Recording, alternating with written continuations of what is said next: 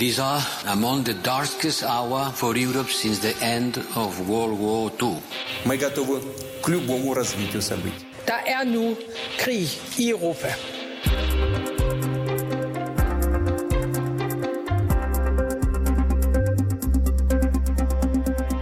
I øjeblikket ser jeg ikke nogen mulighed for, at Ukraine vil foreslå forhandlinger, og vi vil ikke foreslå noget. Vi foreslog alt for længe siden. Bolden er på deres banehalvdel. Sådan lød det for nyligt fra den russiske udenrigsminister Sergej Lavrov, og krigen i Ukraine har stået på i lidt over fire måneder nu.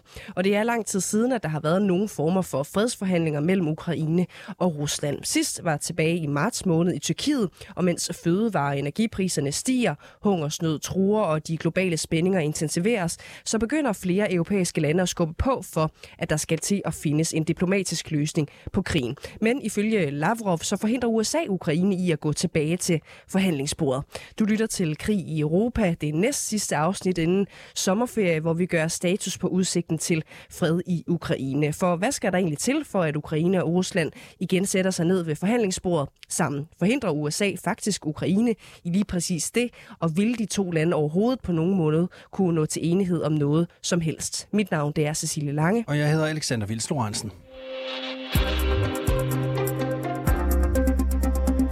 I starten af maj var den ukrainske præsident Zelensky ude at sige, at Rusland skulle trække sine tropper tilbage til, hvor de var før invasionens begyndelse den 24. februar, før nogen forhandlinger kunne finde sted. Charlotte Flint Pedersen, godmorgen. Godmorgen. Du er direktør i det udenrigspolitiske selskab. Er, der, er det stadig den holdning, den ukrainske præsident har i dag?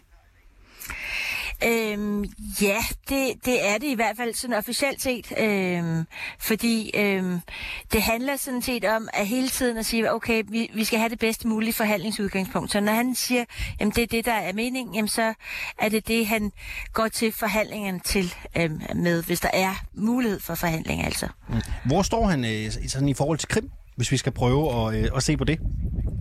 Jamen, han har sagt, at øh, Krim er også øh, er, er, er stadigvæk ukrainsk.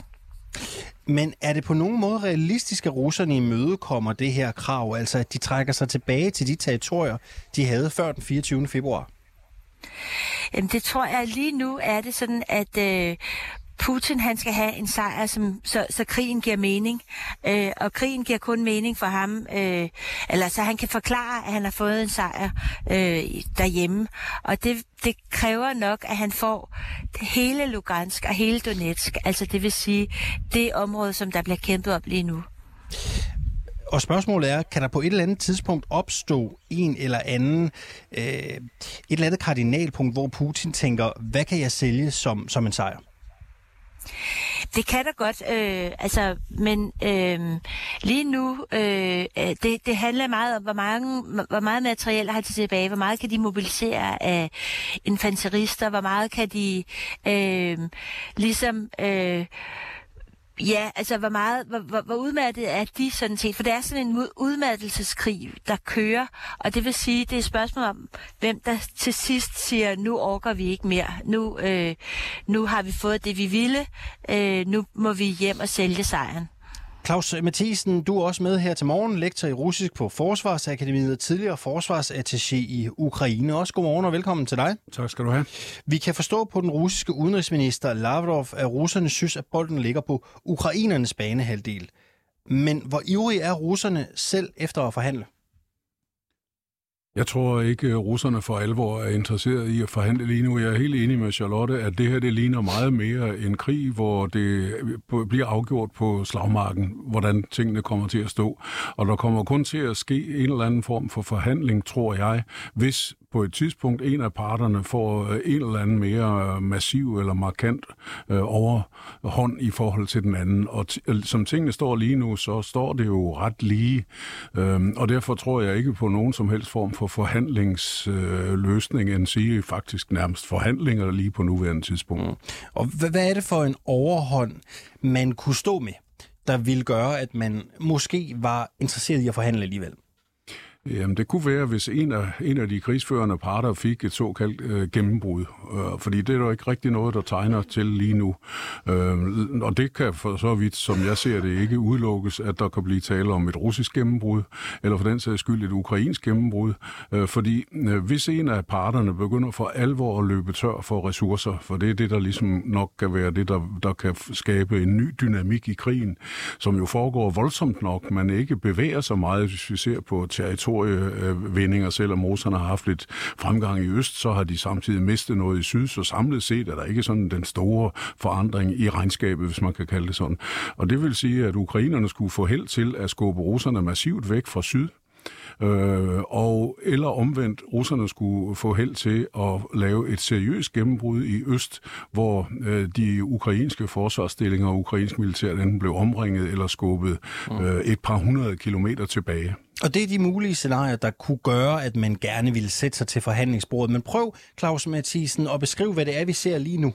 Når vi kigger ud over Ukraine, hvad er det så, vi ser lige nu, der gør, at det ikke er en mulighed?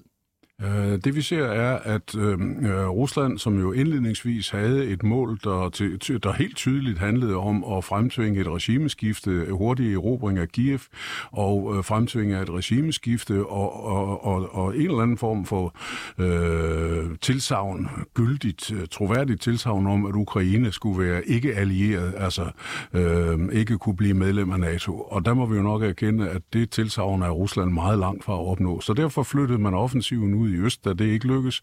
Og så må vi jo så sige, at i realiteten har Rusland ikke vundet ret meget territorium i den offensiv, der nu har stået på i seks uger. Det meste af det territorium, som Rusland har i øst og syd, det blev vundet, øh, eller det blev erobret af Rusland i de første par uger, hvor al opmærksomheden var koncentreret om forsvaret af Kiev. Kan ukrainerne på nogen måde gøre noget i forhold til at få dem til forhandlingsbordet? Altså, har Rusland øh, nogle konkrete krav for, hvad der skal til, før de vil overveje nye forhandlinger?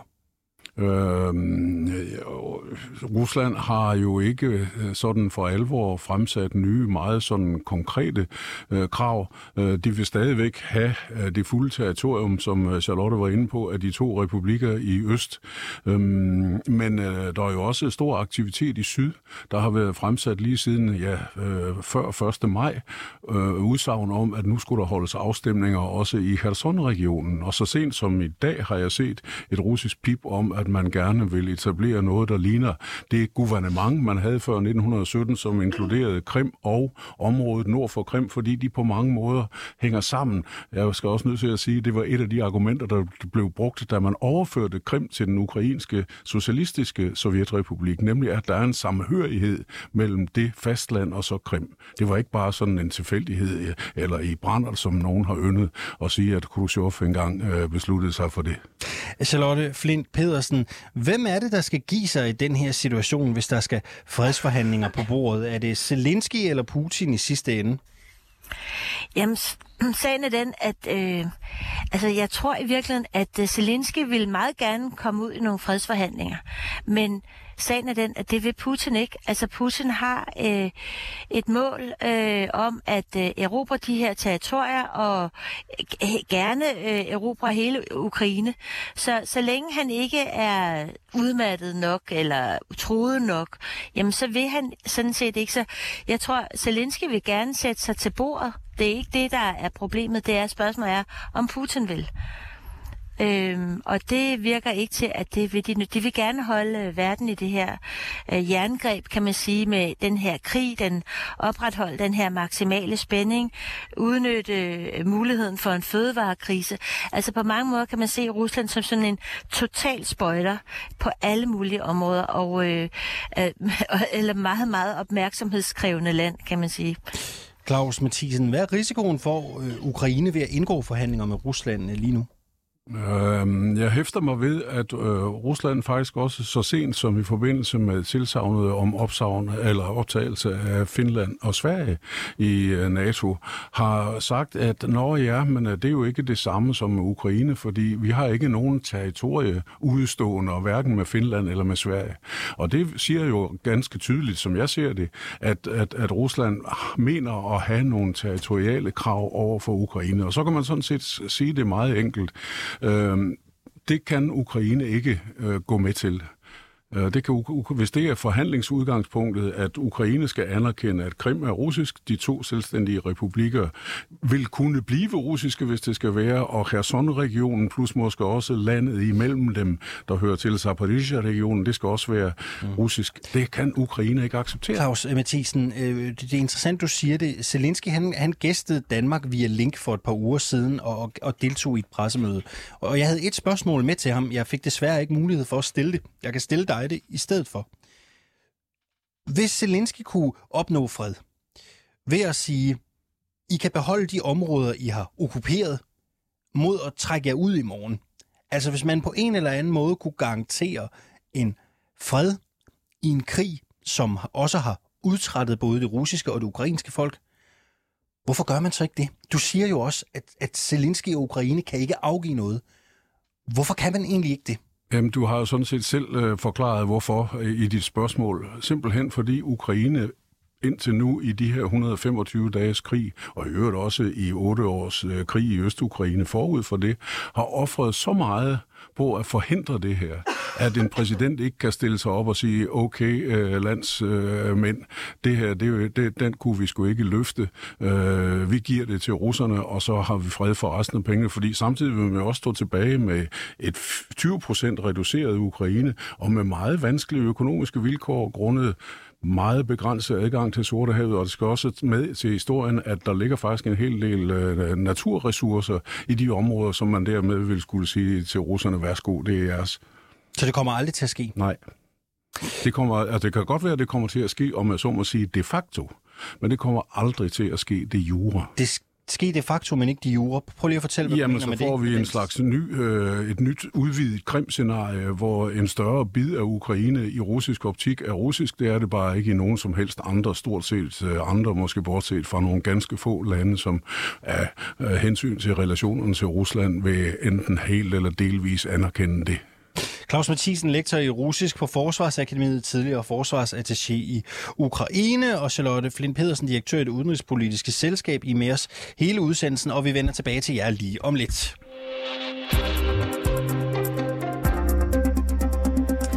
Flere steder i Europa har der lyttet øh, opfordringer til at få indgået fred i Ukraine. Statsledere undskyld, fra både Frankrig, Tyskland og Italien har opfordret parterne til at forhandle. Men den slags opfordringer kommer ikke fra den anden side af Atlanten. Og som vi lige var inde på tidligere i udsendelsen, så mener russerne, at det er USA, der holder ukrainerne væk fra forhandlingsbordet. Rasmus Sinding øh, Søndergaard, velkommen til. Tak for det. Seniorforsker med fokus på amerikansk udenrigspolitik hos Dansk Institut for Internationale Studier. Er det rigtigt? Holder amerikanerne ukrainerne væk fra forhandlingsbordet? Nej, det, det gør de ikke. Øh, men modsat øh, nogle af de andre lande, du var inde på her i Europa, så ønsker amerikanerne ikke at lægge pres på ukrainerne til at komme til forhandlingsbordet.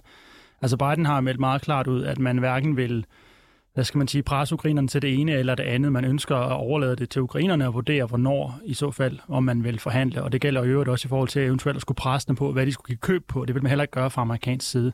Og det er jo blandt andet fordi, at man siger, at man ønsker, at de skal have den stærkest mulige forhandlingsposition. Og derfor er det jo, at man altså giver dem al den her militær støtte, økonomisk støtte nu, og man ønsker ikke gå ud og lægge pres på dem, fordi det, som der sker, når man går ud for eksempel fra fransk side og så videre, og siger, at øh, måske skulle man til at tænke på at forhandle, det er jo, at så, søger vi, så kommer russerne på banen og bruger det og siger, se, øh, ikke? amerikanerne holder dem væk, ukrainerne, det er dem, der skal tage stilling nu, nu må de komme til forhandlingsbordet. Så det ønsker man ikke at, at give russerne den ammunition, og man ønsker i stedet for at styrke Ukraines position på slagmarken, og så derfra på sigt vil man så nok erkende, at man er nødt til at komme til en forhandling på et tidspunkt. Og jeg ved jo også, at, at du øh, trods alt mener, at Ukraine er afhængig af, at amerikanerne ligesom nikker godkendende til en eventuel øh, fredsaftale. Hvorfor det egentlig? Og altså, man kan ikke rigtig forestille sig, tror jeg, en fredsaftale i den her situation, uden at de store magter de er involveret. Så altså, USA er jo en slags part i den her konflikt, i hvad de fører den her, øh, hvad skal man sige, stedfortræderkrig. Ikke?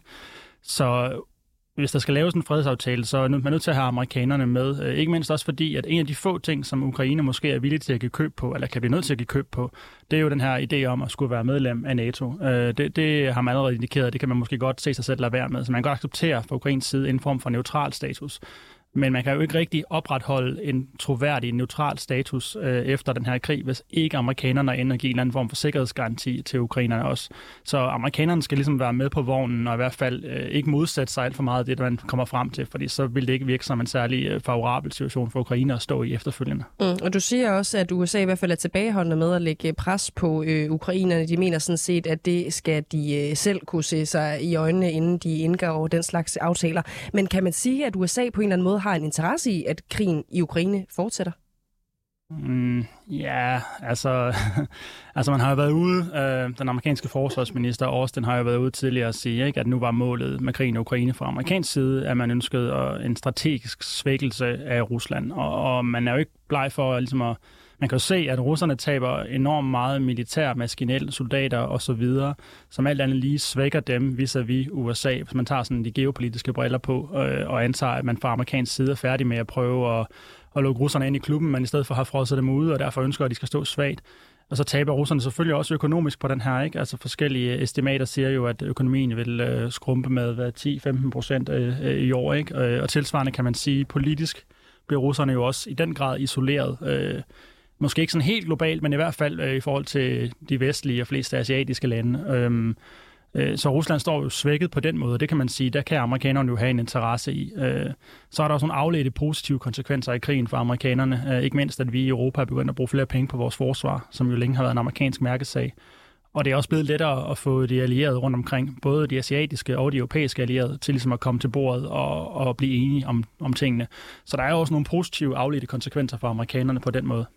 Og når du siger det, så får jeg også lyst til at, at, at spørge, nu er du kommet med to argumenter for et eller andet sted, hvorfor øh, amerikanerne i hvert fald ikke presser på, for at ukrainerne sætter sig til øh, øh, bordet med, med fredsforhandlinger.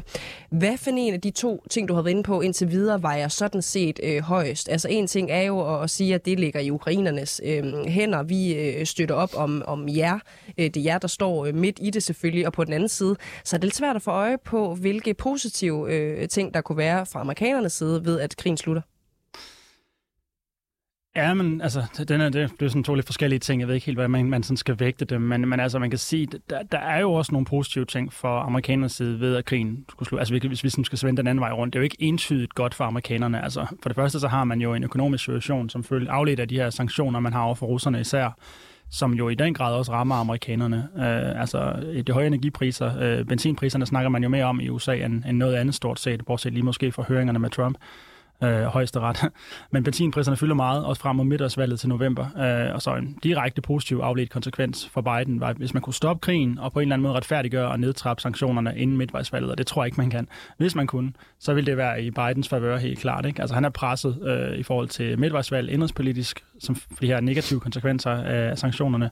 Men han er også øh, altså sådan, øh, udfordret af, at der er rigtig mange amerikanere, der er jo bekymret for, hvad den her konflikt kan udvikle sig til, hvis den eskalerer. Øh, så, så, så, så der er også nogle, nogle ulemper, kan man sige. Altså amerikanerne bakker op om, at man fører den her hårde politik over for Rusland. De bakker op om, at man støtter Ukraine sådan i bred kamp, men de er også bekymret for, hvad det kan udvikle sig til. Så det er en hårfin balance, og hvis krigen fortsætter, og man bliver bange for, at den øh, eskalerer, og den kunne eventuelt gå op på det atomare niveau, eller kunne udvides til NATO-territorier osv., så, så vil det også skade Biden. Altså, så, så det, er, det er ikke sådan entydigt positivt for ham, eller, og USA har selvfølgelig nogle bekymringer. Øh.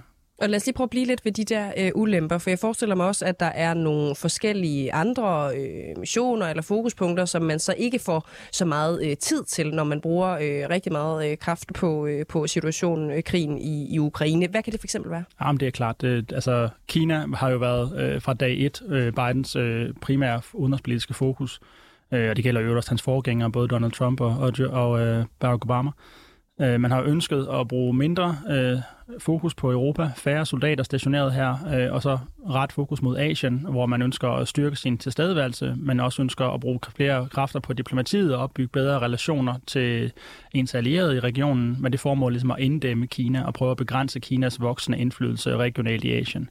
Og det er klart, der fjerner Ukraine alt andet lige fokus. Så kan man så igen vende tilbage til den her øh, afledte positive effekt, som jeg også vil øh, hæfter mig ved. Og det er jo, at det kan godt være, at det ikke er optimalt for Biden og amerikanerne, at man nu skal bruge fokus på, på Putin og ikke, øh, og ikke på Kina. Men man får så det med i parken, at man får øh, de allierede med på vognen øh, i en grad, som man ikke rigtig kunne før. Altså at man virkelig får europæerne til at betale for egen sikkerhed, men også at man får samlet de asiatiske demokratier og de europæiske demokratier om en fælles platform. Øh, og det kan man på sigt jo måske også drage fordel af i forhold til øh, inddæmning af Kina. Og når vi taler om øh, fokus og, og, og krige i det hele taget, så ved vi jo også, at det i høj grad handler om, hvor længe man på en eller anden måde kan holde øh, på øh, amerikaneres øh, øh befolkningers i det hele taget øh, gejst og vilje øh, til, at det rent faktisk sker. Set i lyset af krigen i Afghanistan, for eksempel også i Irak, hvor længe har den amerikanske befolkning så appetit på ligesom at støtte Ukraine? Ja, det er jo det spørgsmål, som jeg tror, Putin vil gerne kende svaret på i hvert fald, fordi han ønsker jo i hvert fald at, at presse dem så langt, at, uh, at man ligesom mister appetitten på det. Uh, det er jo nok lige vigtigt lige at påpege, at der er jo ikke er nogen amerikanske soldater til stede i Ukraine, så modsat de uh, to krige, du nævner her, så kommer der jo ikke nogen bodybags tilbage. Mm. Der kommer ikke de her uh, tabstal, kan man sige. Og det, det kan måske forlænge perioden? Ja, det vil, det vil jo klart. Altså, altså, amerikanske tab, det er jo noget, som virkelig kan underminere opbakningen til en krig. Uh, det, det er klart, det siger, det siger næsten sig selv. Uh, så det kan måske være med til at forlænge. De to ting, som jeg tror, der være afgørende, det vil være øh, hvor frygten for, at den her krig eskalerer. Øh, hvis den tager til, hvis man bliver mere og mere bekymret for, at der eventuelt bliver bragt atomvåben ind i det, eller så videre, så vil der være flere amerikanere, der vil sige, nu trækker vi lige følehornene til os. Det, det er en bekymring. Og den anden, det er selvfølgelig den, der kan mærkes på pengepungen. Altså, altså de afledte høje energipriser, som følger af de her sanktioner. Øh, den dyre benzin, som amerikanerne er så afhængige af og er så glade for. Øh, det er også en faktor. Ikke? Altså, hvis man på en eller anden måde kan imødegå det, og, og, og, og for eksempel sænke energipriserne, sænke inflationen af, på anden vis, så kan man måske bare gå op i længere tid. Men hvis de to ting de bliver ved med at stikke af, øh, så bliver det sværere og sværere at få folk med, med til at at prioritere, øh, hvad skal man sige, og fokusere på Ukraine, mm. frem for at hjælpe folk med at få fyldt øh, benzin i bilen. Du nævner, at øh, det med, at der ikke er øh, amerikanske øh, soldater på øh, jorden, i hvert fald i salgbredt øh, omfang, øh, sådan organiseret, der ikke kommer bodybags hjem, det på en eller anden måde måske kan øh, forlænge perioden, hvor øh, gejsten findes. Men kan man ikke omvendt sige, at det øh, måske tværtom også kan gå hen og forkorte den, fordi jamen, hvad har amerikanerne egentlig på spil, som de kan mærke, deres øh, sønner og døtre er ikke øh, øh, afsted. Vi kender det jo fra øh, alle mulige forskellige situationer, coronakrisen, øh, krigen i Ukraine, også i nogen grad øh, fra os selv i Danmark, at lige pludselig så bliver det hverdag, og så stopper man med, at det er breaking gult, og det vi alle sammen taler om hele tiden. Jamen det er klart, det, det, det, det ryger længere og længere ned. Øh, som jeg sagde før, så der, sker der ret mange ting i USA lige for tiden, som er, er det, der er i breaking gul derovre. Ikke? Øh, så det er klart, at opmærksomheden omkring, den, den, den går nedad. Men jeg tror ikke, det vil hjælpe, at der kommer øh, døde soldater hjem. Så vil det bare være den dårlige opmærksomhed, der vil få. Så øh, ja. Mange tak, fordi du var med os her til morgen, Rasmus Sending Søndergaard, altså seniorforsker med fokus på amerikansk udenrigspolitik hos Dansk Institut for Internationale Studier.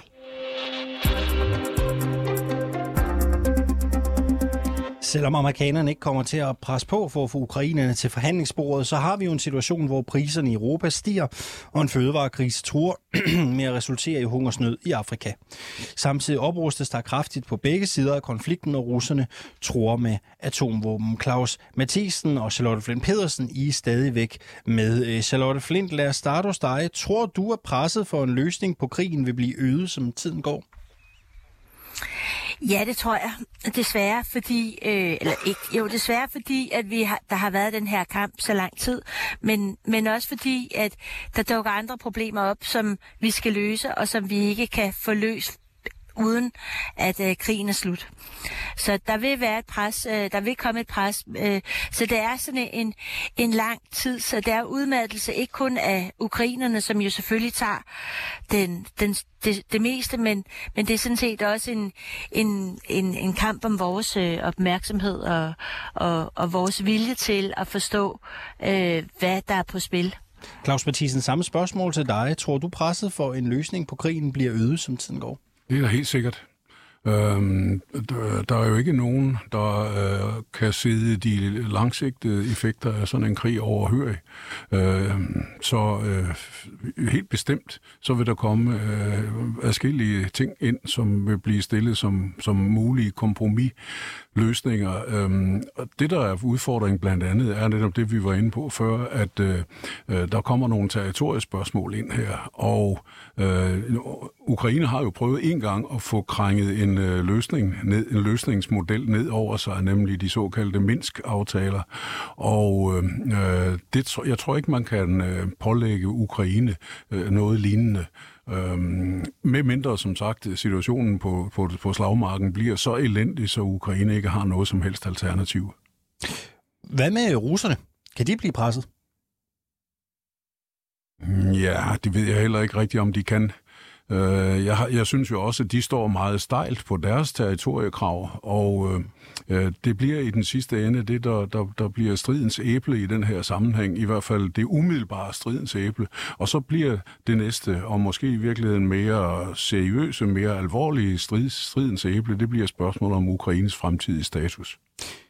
Ja, hvad mener du med det?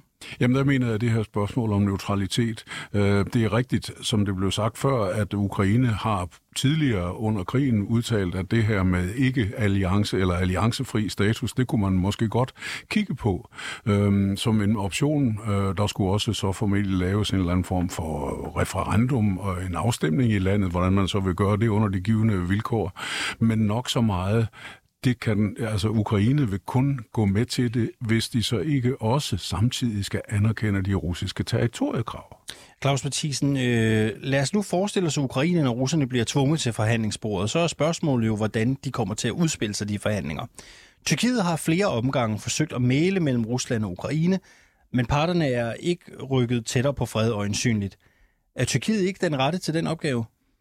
Jo, Tyrkiet er jo i hvert fald øh, dels en spiller, der har relationer til både Ukraine og til Rusland, øhm, øh, ligger placeret i Sortehavsregionen, som på øh, et langt stykke af banen er noget af det strategiske område, som det her det også handler om. Så øh, det kan man godt sige, øh, at, at Tyrkiet kunne være en rimelig fornuftig, øh, kald det maler i den her konflikt, fordi land, både Rusland og Ukraine har en eller anden grad af tillid til, til til Tyrkiet. Nu ved jeg jo ikke, hvor mange skår der er gået i den russiske tillid til Tyrkiet, efter Tyrkiet bøjede sig og øh, accepterede finsk og svensk NATO-medlemskab, men øh, må, ikke, må ikke Rusland også vil kunne se Tyrkiet som en slags mulig øh, maler, fordi det er svært at se andre. Det er, det er virkelig svært at se andre, der kunne træde ind i den rolle. Der er heller ikke mange andre, der har budt sig til. Øh, og, og hvis Ukraine og Rusland selv skal finde ud af det, så har vi set, at det kommer der ikke noget ud af forhandlingsmæssigt. Charlotte Flint Pedersen, lad os forestille os, at vi alligevel kunne få samlet de to lande ved et forhandlingsbord. Hvor langt tror du, Zelensky vil være klar til at strække sig for at få skabt fred i sit land? Jeg tror, det kommer helt an på, om det er en reel fred. Altså, fordi det, som i virkeligheden er problemet, det er, at selv hvis man fik lavet en eller anden form for fred, eller man fik lavet en fredsaftale, jamen så er der jo ingen sikkerhed for, at om to år eller om tre år, at Rusland ikke angriber igen. Så det er jo, og, og det er jo det, som i virkeligheden er udfordringen. Det er spørgsmålet, kan vi reelt skabe fred med Rusland øh, under de her givende omstændigheder, så længe det er Putin og de folk omkring ham, der er ved magten. Fordi det, som Putin har ud, udtalt blandt andet for nylig i forbindelse med, med Peter den Store øh, øh, årsdagen, at, at der siger han, at de tager de territorier tilbage, som, øh, som, som, som altså, at det er deres opgave at tage territorier tilbage. Og derefter så har han også sagt, at Ruslands grænser er uendelige.